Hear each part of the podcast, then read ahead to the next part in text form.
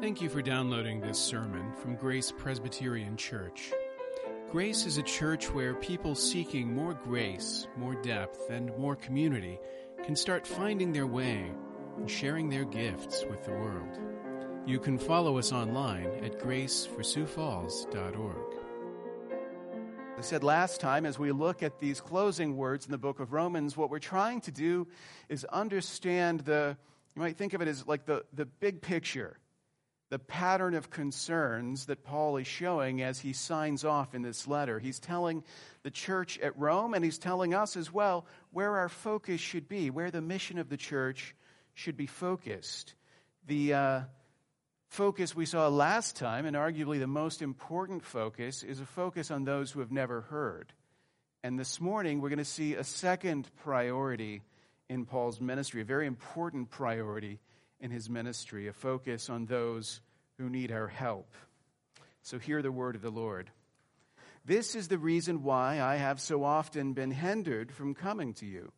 But now, since I no longer have any room for work in these regions, and since I have longed for many years to come to you, I hope to see you in passing as I go to Spain, and to be helped on my journey there by you, once I have enjoyed your company for a while.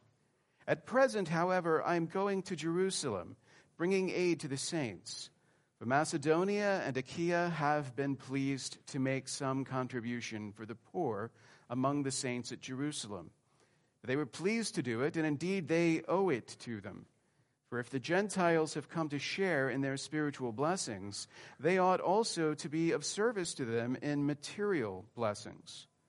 When, therefore, I have completed this and have delivered to them what has been collected, I will leave for Spain by way of you.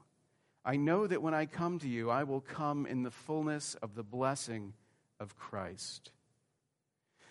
Father, we ask for the fullness of the blessing of Christ as well as we look to your word and look to be instructed by it. We pray that you might illuminate these words by the power of your Spirit. Amen. So, Paul now really is just doing housekeeping. He's just keeping the Romans up to date on what's going on in the other churches, what projects are being worked on, particularly this, this contribution that he's been working on for the poor in Jerusalem. And again, as I said last time, it's easy when we read over this stuff to kind of hit fast forward and think, all right, he's just checking off the boxes, keeping people up to date. But in these words, there is actually a pretty profound lesson, and one that I think is challenging to the way that we think about the relationship between the spiritual and the material. And so if you look at Paul's words, Paul is at a moment in his ministry where what he can do where he is now is basically at an end. Remember, he wants to bring the gospel to those who have not heard. He's currently in Macedonia, in Achaia, and he says, I'm kind of running out of room to, to work here because the gospel is spreading, because churches are being founded here, and so it's time to move on. It's time to keep seeking out those who have never heard. And interestingly, I, I, talked about this last time where I said, you know, Rome is kind of the, the, the center of the Roman world, but it's also like the end of the world when you're thinking in terms of Jerusalem. Well, I think I sold Paul's ambition a little bit short because it's not Paul's hope to eventually make it to Rome. Paul's just hoping to stop in at Rome on his way to the real ends of the earth, to Spain, to what we call now like Gibraltar, like the Pillars of Hercules, where in the ancient world they kind of imagine there's nothing beyond here. That's his goal, to get to Spain, and he's just going to stop in Rome on the way. But he's got a little errand he has to run first. So remember your geography. Jerusalem is, is all the way down here, and we did kind of a half circle to get where Paul is now, up through like Antioch and through modern day Turkey, Asia Minor, across into Europe, into Macedonia and Achaia, Greece, the Balkans, that area. And he hasn't yet jumped over to Rome. But now, like standing on one side of the Adriatic with Italy on the other, he's not going forward, he's going back. He's going all the way back to Jerusalem because he's got some unfinished business because there's a collection that he's been taking up. He started this in Galatia and Asia Minor, and he's been continuing it in, in Macedonia and Achaia, and now it's time to make this delivery, so he's got to go and do that. As he talks about it, he says, these Gentile believers, these churches in Achaia and Macedonia, they were actually very willing to participate in this collection. And he's being very generous here because, as we'll see in a moment, when you look at letters addressed to them, they were kind of willing to participate and they were also kind of not. And Paul had to give a little bit of a nudge here and there to make it work. But Paul says not only were they willing, but they were also obligated. That they had a responsibility to contribute to the poor in Jerusalem. We'll talk a little bit about the implications of that in a moment, but first see that once he has done this work, once he's delivered the money, then he intends to resume his missionary travels. And when he does, he plans to go to Rome, and he says they're going to help sort of launch him on his way to Spain. So he's letting the Romans know don't worry, it's not just the Greeks and, and the people of Asia Minor that I've asked for uh, collections. I'm also going to be coming to you and looking for support as well. So that's housekeeping. But in the course of this, in verse 27, Paul says something really fascinating. He says, For if the Gentiles have come to share in their spiritual blessings, they ought also to be of service to them in material blessings. So if the Gentiles have come to share in spiritual blessings that belong to the Jews, then those Gentiles have an obligation to meet the material needs of the Jews. That's what he's saying. And that's what we're going to spend some time thinking about. But before we do, um, let me tell you a little bit about this collection and what was going on there. So there's a few points in Scripture where we hear about this work that was going on. In Galatians, if you look in Galatians 2, as Paul is describing the uh, kind of the course of his ministry, you know, he had an unusual calling. He wasn't one of the original apostles. Christ called him in a very dramatic way. But for a long time, his ministry operated kind of outside the, the, the orbit of the 12. And at a certain point, they had to come together. And Paul goes to Jerusalem, and they're kind of talking together over one another. In Acts 15, there's a council held, the first council of the church in Jerusalem. And the question is for Gentile Christians, how Jewish do they have to be? If somebody becomes a Christian, does that mean they also have to convert to Judaism? Do they need to be circumcised? Do they need to start observing the dietary laws? Things like that. And as the apostle to the Gentiles, obviously, Paul has a big stake in this, so he's part of that meeting. And the way he describes it in Galatians 2 is that the leaders, the pillars of the church, resolve that no, when you become a Christian, you don't have to follow all of these Old Testament customs, that that's no longer necessary.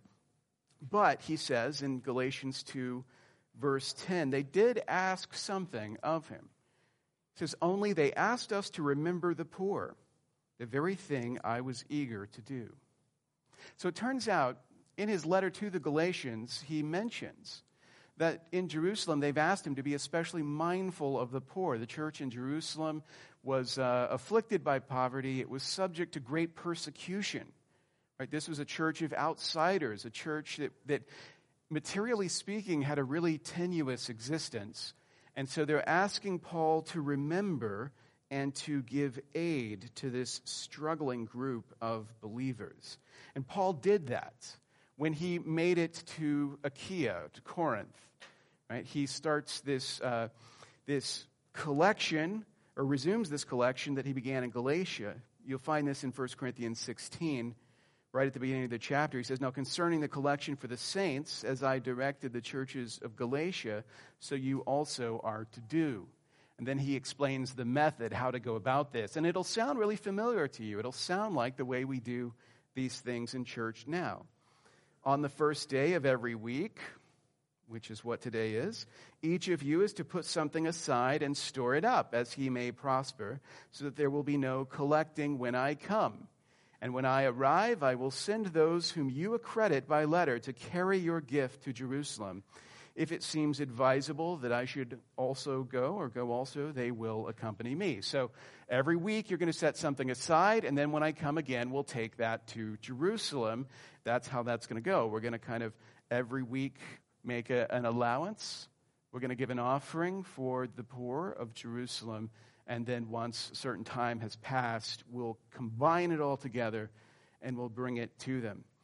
So he says this in Achaia, and then when he goes to Macedonia, he kind of uses the fact that they're doing this in Achaia to leverage giving in Macedonia. So in 2 Corinthians 9, he says, Now it is superfluous for me to write to you about the ministry for the saints, for I know your readiness, of which I boast about you to the people of Macedonia, saying that Achaia has been ready since last year. And your zeal has stirred up most of them. Most. So you see what he's doing there. He's in Macedonia saying, Well, look, the church is in Achaia. They're ready to go. They've been ready for a year. We're just waiting on you. And then he says in verse 3 But I am sending the brothers so that our boasting about you may not prove empty in this matter, so that you may be ready, as I said you would be. Otherwise, if some Macedonians come with me and find that you are not ready, we would be humiliated, to say nothing of you for being so confident. So I thought it necessary to urge the brothers to go on ahead of you and arrange in advance for the gift you have promised, so that it may be ready as a willing gift, not as an extraction. So perhaps for the first time in a long history of ministers who are to go after, Paul is encouraging people to be part of something and at the same time telling them, hey, your fellow believers, they're part of it, and then really hoping that that is still the case and that he hasn't turned his back and the giving has stopped where he's been. So you can understand it's a little precarious, this giving, then as now. But there's a reason why Paul persists in it, and it's that Christ's people are called to focus on those who need our help. There's a value to this collection that Paul recognizes. The Gentiles have benefited from the covenant of grace, and that was passed down through the Jews. That is an ethnic inheritance that has now been thrown open. And all of these churches that he's speaking to have benefited spiritually from that inheritance. So Paul says they are responsible to help the Jews in their need. In other words, to give a material blessing in return for the spiritual blessing that they've received. And if you think about the significance of this collection, it's actually kind of huge because, as Paul has been saying throughout the book of Romans, what Christ is doing is he is bringing together into one great diversity. Jews and Gentiles, there is such a wall between them that crossing it is unimaginable. And yet, Christ is bringing Jew and Gentile together into unity. He is making them into one body, into one family. And what do families do? They carry one another's burdens. When one member of the family is in need, the other members of the family rally around to help them. If the family of Christ in Jerusalem is in need, and the family of Christ in Achaia and Macedonia won't help, what does that say about the unity of the church? So it's imperative, it's imperative that they come together as one family and meet the need. Right? The poverty of Jerusalem has now become the problem of the Greeks because they are united together. And understand, there's evidence elsewhere in the New Testament that, that this coming together didn't always work very well, as you can imagine. There were concerns that Jewish widows are treated better than Gentile widows in the church. It, it, it's not equitable, it's not the way it ought to be. You could imagine easily how resentments could have been you know, stoked as a result of this. And, and Gentile believers saying, you know what? They haven't been very hospitable to us. Why should we open our pockets for them? If God has decided to bring pro- poverty on the, the believers of Jerusalem, maybe they deserve poverty. What does that have to do with us? You could easily imagine that kind of a spirit. And maybe there was such a spirit. But you see the Apostle Paul constantly pushing back and, and fighting against it and saying, no, this is not the way to think. We are one. We must act as one. This was a major undertaking. It didn't come easily. You can see all the planning that was involved, all the strategy. It required a lot of sacrifice to make this collection, and it put the leaders of the church in an awkward position. Throughout Paul's letters, he's constantly having to assure people look, I'm not scamming you. Look, I'm not skimming off the top. I'm not being dishonest here. He has to vouch for himself again and again because as I said earlier, when you tell people they're sinners, that's one thing, but when you ask for their money, that's something else. And Paul was making a big ask, and a lot of people who did not want to go along with this found all sorts of reasons to doubt his sincerity. It would have been a lot easier for him not to talk about that stuff. If he wanted the gospel to spread, he could have just focused on that spiritual message and, and forgotten about the poor in Jerusalem, who none of these people would ever see. So it must have been important to do this. Otherwise, why would he have gone through so much difficulty?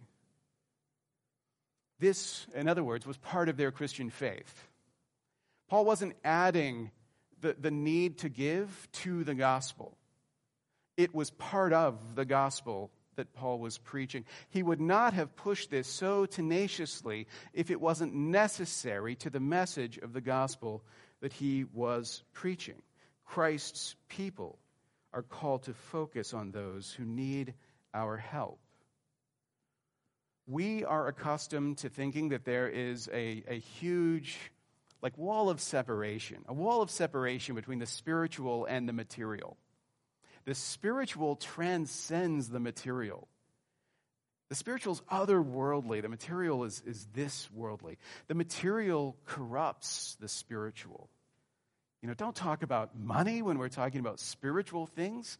Like, keep it focused on the higher things. Don't, don't corrupt it in that way. But as you can see from Paul, this, this way of dividing things up, it doesn't sit well with the Bible's teaching. But it does reflect a profound and hidden influence of, of the worldview of Hellenism that has shaped us in ways that we're not really conscious of. We, even as Christians, like trained by Scripture, carry deep within us the, these ideas of a separation between the spiritual and the material that, that's very Greek. And the Greek Christians certainly would have in, been influenced by this understanding. And there's a reason why when, when spiritual ministers were suddenly asking for material things, they started to wonder what was going on. Paul had to insist as a result on his financial independence. He was a tent maker, literally in order to avoid this kind of criticism so as not to trigger these cultural biases so that they would stand in the way of the mission of the church. He didn't give up on the collection, he gave up on a livelihood that he had a right to so that they would participate fully in this gospel call to care for the needs of those who need help. Today, we do something similar. We're constantly making these accommodations. The church doesn't want your money. The church doesn't need your money. But there is a basket in the back for tithes and offerings because we're trying to strike that balance. But the reality is, as Paul says here, there's a connection between the spiritual and the material. We want material blessings in return for spiritual faithfulness. Most of our prayers hinge around that connection, right? I've been faithful to you, Lord. Now please help me with these bills. Get me a better job.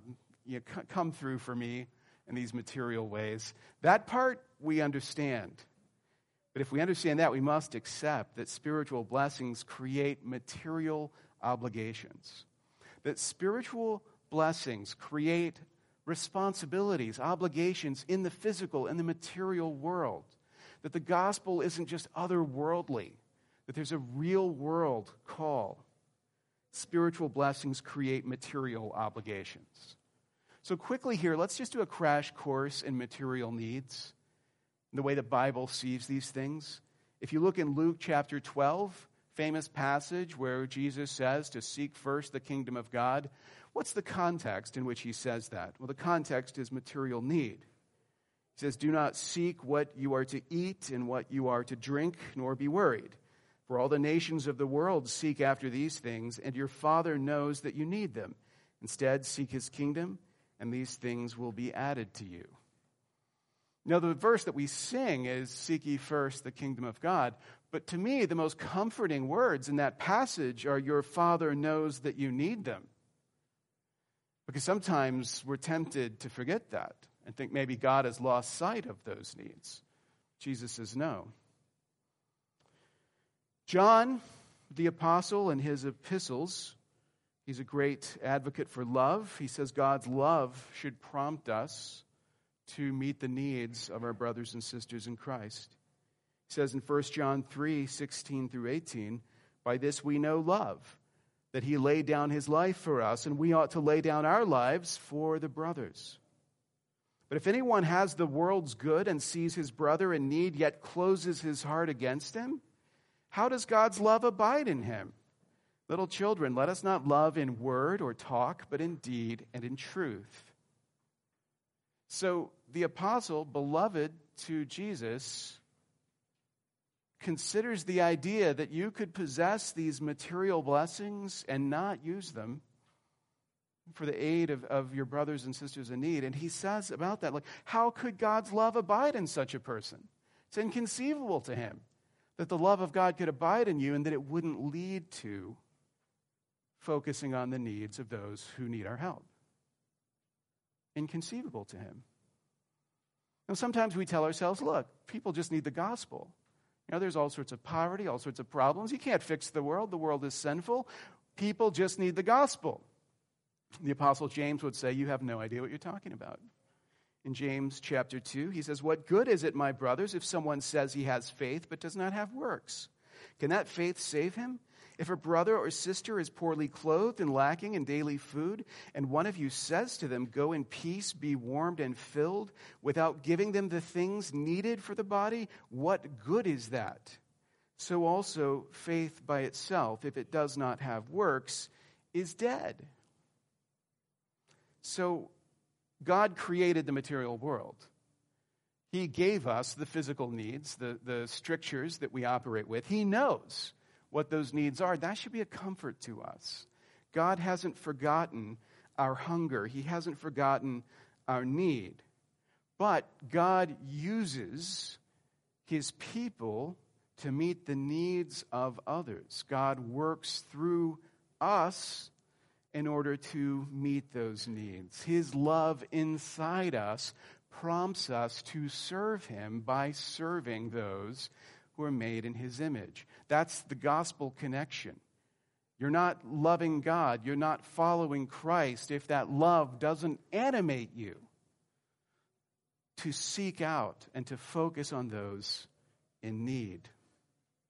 And as much as we want to say they just need the gospel, the fact is material things and spiritual things go together.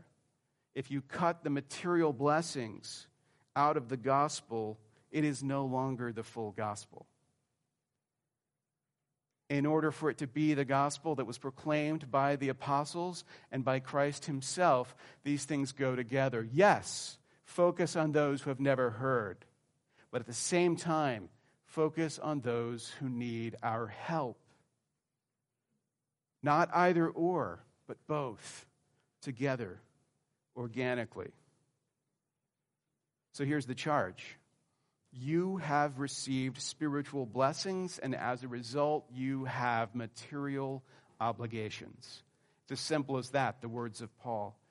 Just like the Romans, just like the Corinthians, just like the Galatians, just like all of those ancient churches, we have received spiritual blessings through Christ. And as a result, we have material obligations towards those who are in need.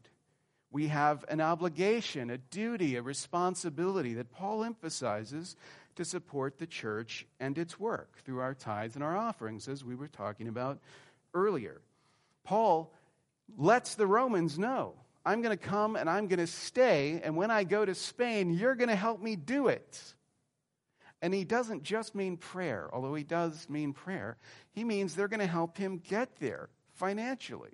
They're going to use their material blessings to advance the spiritual blessings of the gospel. This is one of the ways God works. But also, there's an obligation to give material aid to those in need, especially but not exclusively the saints. That we shouldn't be content to have plenty when Christ's people around us do not, are in need. That we ought to be quick to meet those needs. Paul expected the Greek churches to relieve the poverty of the Jerusalem poor, as different as they had been before the gospel came. Now they're one family, and they've got to take care of each other. So, you've received spiritual blessings, you have material obligations to meet, and that's gospel. But if you have material needs, then the other side of this coin is you need to understand that we have an obligation to you. For those of you who've been blessed, you have an obligation to use those gifts to meet the needs of others. To those of you who are in need, there's no shame in it. There's no reason to conceal that need because we, as your family, have an obligation to you. One of the ways we serve Him is by serving you. So, to those in need, I want to say, receiving this help emphasizes that we are one.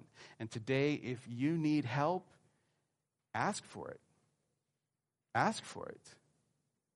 There's no shame in it because today it's you who needs the help. Tomorrow it'll be you who's giving it.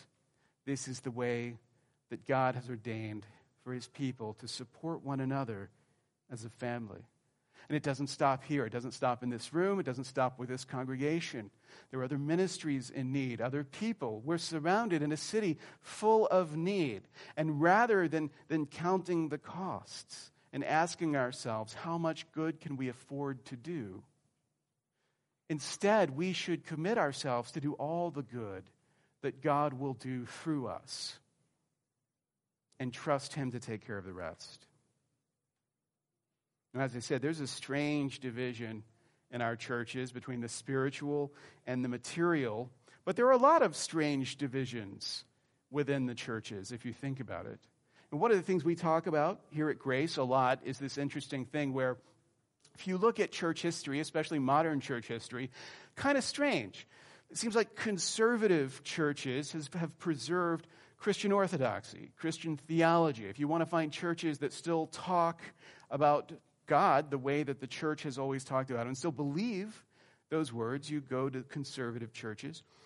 But if you want to define Christian worship preserved in a way that would be recognizable to the Christians of the past, you've got to go to mainline churches. Got to go to liturgical churches to find worship that our ancestors, if they could come forward in a time machine, would actually recognize as worship. Because I fear that if the apostles could visit us today and attend most of our worship services, they wouldn't realize that's what it was.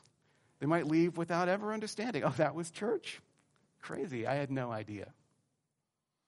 One of the things we've tried to do at Grace is bring those things back together. Christian orthodoxy and Christian liturgy, Christian worship and Christian truth back together because they're meant to be together.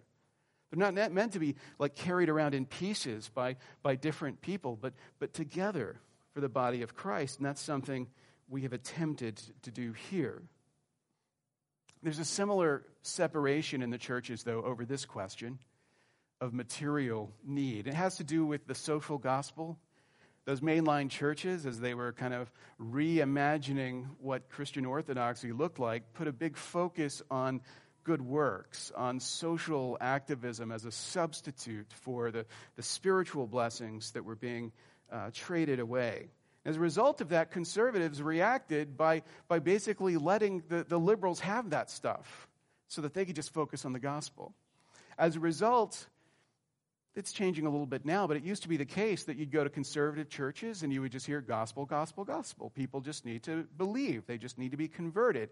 You'd go to mainline churches and you would hear help, help, help. We need to help people. We need to do social good. We need to make the world a better place. Again, as if these things were severable, but they're not. The Apostle Paul makes it clear that they go together, that the spiritual and the material are one in the body of Christ.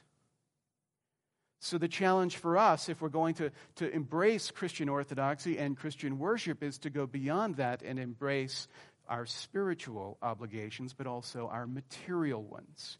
And not let this be a church where we proclaim a gospel that has no effect on the material needs of the people around us, but rather proclaim a gospel that changes the spiritual and the material, that focuses on those who need our help. If you think about the words of James and the words of John and the words of Paul, it is clear the direction that these apostles point us in. They point us in the direction that Christ himself, with his healing ministry, came to point. It is that we must focus on those who need our help. We are surrounded by them, and we cannot afford to be indifferent to them. Thank you for listening. You can find more sermons from Grace and information about joining us for worship by visiting our website at graceforsiouxfalls.org. We also invite you to visit the iTunes store and subscribe to the Sermons of Grace podcast.